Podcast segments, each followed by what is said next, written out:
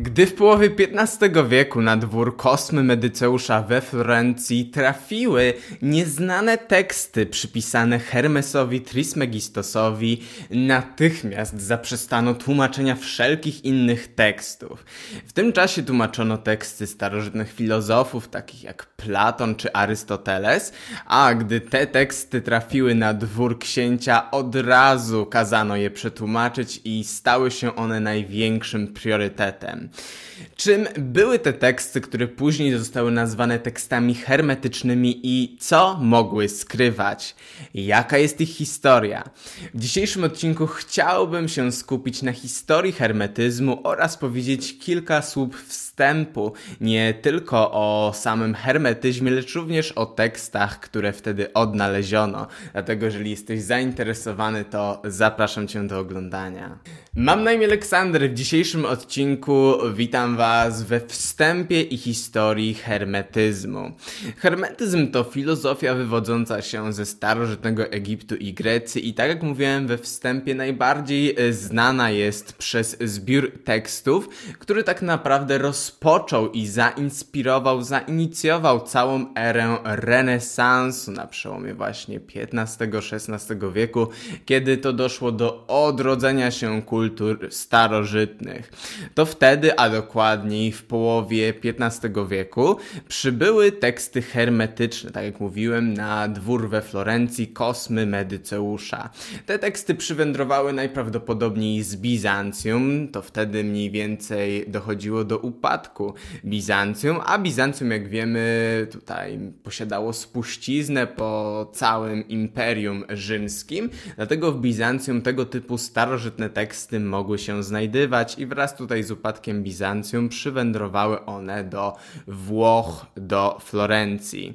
Te teksty nazwane zostały korpusem hermetycznym, z łaciny corpus hermeticum i był to zbiór 17 oryginalnie traktatów, które przybyły właśnie do Florencji i które zostały od razu przetłumaczone, tak mniej więcej ich tłumaczenie zostało ukończone się mówi w 1460 roku przez Marsilio Fis Ficino, Ficino, nie wiem jak to się wymawia włoskiego, akurat tak bardzo nie znam, który je przetłumaczył i który uznał je za tutaj wielką wartość. I te teksty inspirowały wielu późniejszych geniuszy, szczególnie właśnie renesansowych, lecz również inspirowały wielu późniejszych, czy to badaczy, czy to naukowców, czy to właśnie wynalazców, wizjonerów i tym podobnych. Nawet Kopernika zainspirowały i we wstępie do swoich o obrotach sfer niebieskich niebieskich, Kopernik pisze, że był zainspirowany hermetyzmem i to właśnie hermetyzm wywarł wpływ i tak naprawdę zainspirował go do tego,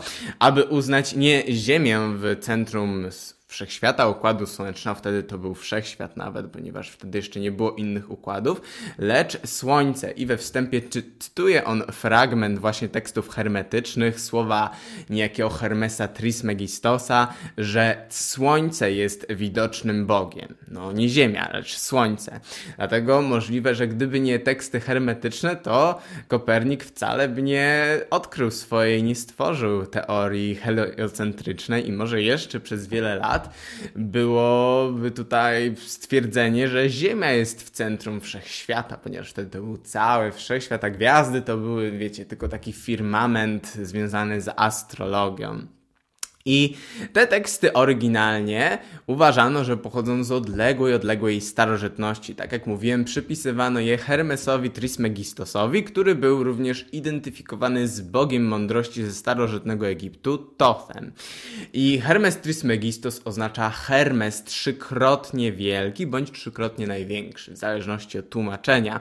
I mówi się, że dlatego Hermes był trzykrotnie wielki, ponieważ posiadł wiedzę o trzech aspektach mądrości mądrości we wszechświecie. I te trzy aspekty to po pierwsze alchemia jest to wiedza o słońcu, czyli wiedza o jawnym, wiedza o męskiej energii. Po drugie astrologia, czyli jak wiemy wiedza tutaj o planetach, o ruchach gwiazd i astrologia jest częścią żeńską we wszechświecie, ponieważ jest tą częścią nieświadomą. Planety same się ruszają, nie trzeba tutaj świadomej intencji i jest to ta część niewidoczna oraz posiadł wiedzę o trzecim aspekcie i trzeci aspekt to teurgia.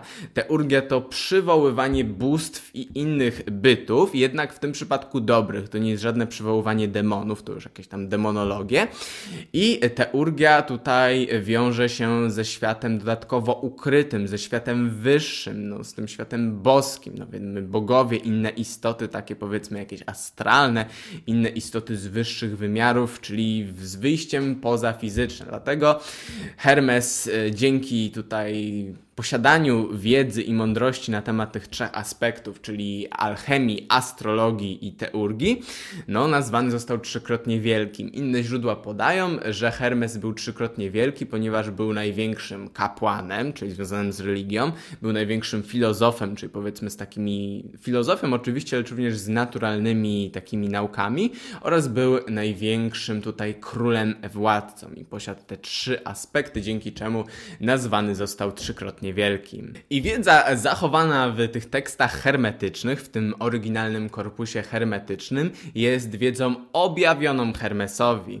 O tym mówię w serii, która ma miejsce w każdy wtorek do końca roku 2022 o godzinie 19, w której analizuję dokładnie teksty hermetyczne z komentarzem. Są to bardzo długie odcinki, ponieważ tam analizujemy wszystko i powiązujemy różnego rodzaju fakty. I właśnie cała ta wiedza miała zostać nawet nie dana Hermesowi, lecz Hermes poprzez mistyczne doświadczenie miał zobaczyć, jak funkcjonuje wszechświat, jak funkcjonuje Bóg, jak funkcjonuje umysł, ponieważ jednym z najważniejszych e, założeń hermetyzmu jest to, że cały wszechświat jest mentalny, cały wszechświat to jeden wielki umysł, jednak o tym i o tym, jak to funkcjonuje, opowiem w innym odcinku, w którym opowiem o funkcjonowaniu kosmosu oraz o hierarchii w hermetyzmie. Jednak jeżeli jeszcze chodzi o historię hermetyzmu, to naprawdę na początku, po przetłumaczeniu tych tekstów w renesansie, uważano je za tutaj słowa jakiegoś właśnie proroka, mistyka i uważano go również tak jak biblijni prorokowie również mieli te wizje Boga, tego jak funkcjonuje wszechświat, to uważano Hermesa Trismegistosa za jednego z takich proroków, tak jak w chrześcijaństwie. Jednak później się okazało i odkrył to Isaac Casabon, który był szwajcarskim filologiem i odkrył on to na przełomie tak naprawdę naprawdę XVI i XVII wieku, że te teksty hermetyczne na podstawie ich tutaj gramatyki, jak one tutaj wyglądały, jak różnego rodzaju słowa i zdania wyglądały w tych tekstach w oryginale, że te teksty wcale nie pochodzą, nie wiem, z 5000 lat temu, lecz pochodzą z II i III wieku naszej ery i że pochodzą najprawdopodobniej z Aleksandrii. No, wtedy wiele osób przestało interesować się hermetyzmem, wtedy znowu upadł ten hermetyzm i tylko pozostał on tutaj w wierzeniach różnego rodzaju magów, różnego rodzaju tutaj tajnych stowarzyszeń, na przykład różokrzyżowców, później były tam hermetyczne zakony różne i takie tam, y, które się interesowały tym wszystkim, jednak w takiej ogólnej opinii publicznej prawie nikt się tym nie interesował. To może Isaac Newton się tym interesował, o tym powiem w innym odcinku, o wszystkich jego odkryciach związanych z hermetyzmem. Jednak, no wtedy pokazano, że te teksty wcale nie są takie starożytne. Jednak, no, zauważmy, że pochodzą one z Aleksandrii. Z Aleksandrii, no, powiedzmy, tej nowożytnej, jednak niektóre tutaj teksty mogą nawet pochodzić z II-III wieku przed naszą erą, czyli z tej oryginalnej Aleksandrii helenistycznej.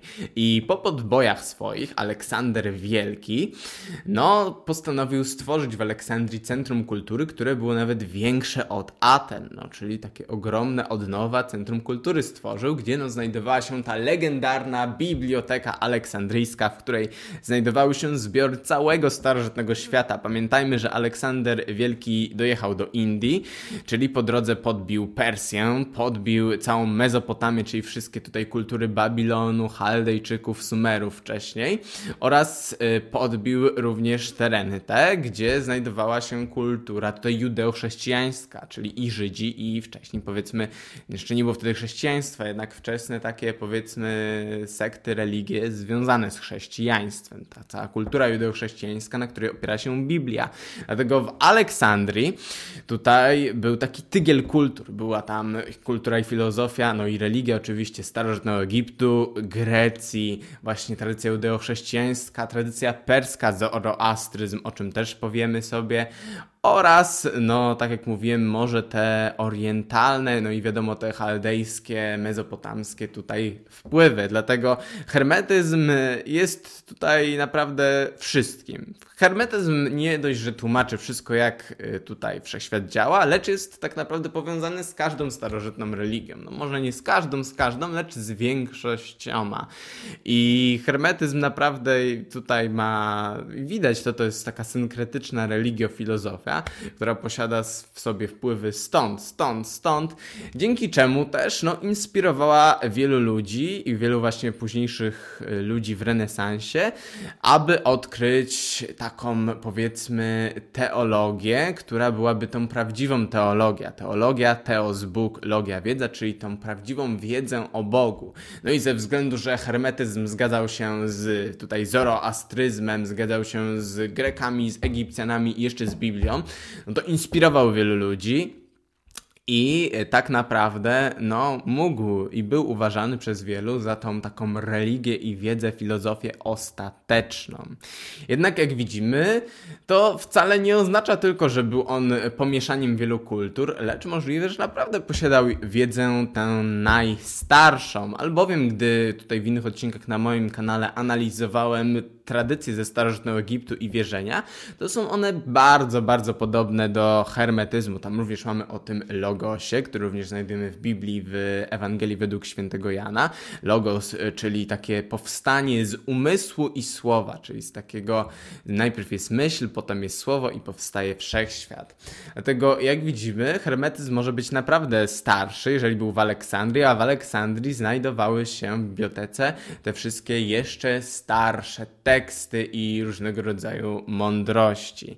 I podobno już tutaj nie tylko te teksty hermetyczne mówią o hermetyzmie, lecz wielu starożytnych historyków mówi o hermetyzmie i podobno w Bibliotece Aleksandryjskiej miały znajdować się 42 księgi Totha, czyli tego Hermesa Trismegistosa, więc jak widzimy naprawdę ta wiedza może sięgać znacznie dalej wstecz. Mam nadzieję, że ten krótki wstęp do hermetyzmu i jego historii przyda Wam się, gdy będziecie możecie oglądać inne odcinki, w których, tak jak mówię, co wtorek analizuję teksty hermetyczne, a jeszcze do końca sierpnia będą się pojawiały na przykład w niedzielę o 11 odcinki dotyczące czy to hierarchii i działania kosmosu w hermetyzmie, czy to właśnie inspiracji dla wielu, wielu geniuszy późniejszych oraz powiemy sobie również o innych takich ciekawych aspektach hermetyzmu, o samych tekstach. Dlatego mam nadzieję, że ten odcinek taki wstępu Wam się przyda, że nie był on za długi ani za krótki. Możecie poniżej na napisać, co by Was z hermetyzmu interesowało. Teraz mam bardzo tutaj duże prowadzę badania w tym temacie i będę tutaj też rozwijał wiele mitów, które znajdują się na internecie. Znalazłem naprawdę, ponieważ ja z książek brałem na początku źródła, potem w internecie sobie przeglądałem, tak, wiecie, żeby może coś się zainspirować, jednak zauważyłem w internecie wiele rzeczy, które nie są zgodne z prawdą, to, to o tym też będę wspominał. Dlatego nie zapomnijcie wpaść na mój kanał po więcej odcinków dotyczących hermetyzmu, oraz napisać w komentarzach, co by Was w szczególności interesowało. Na dzisiaj byłoby to tyle. Pozdrawiam Was i do zobaczenia.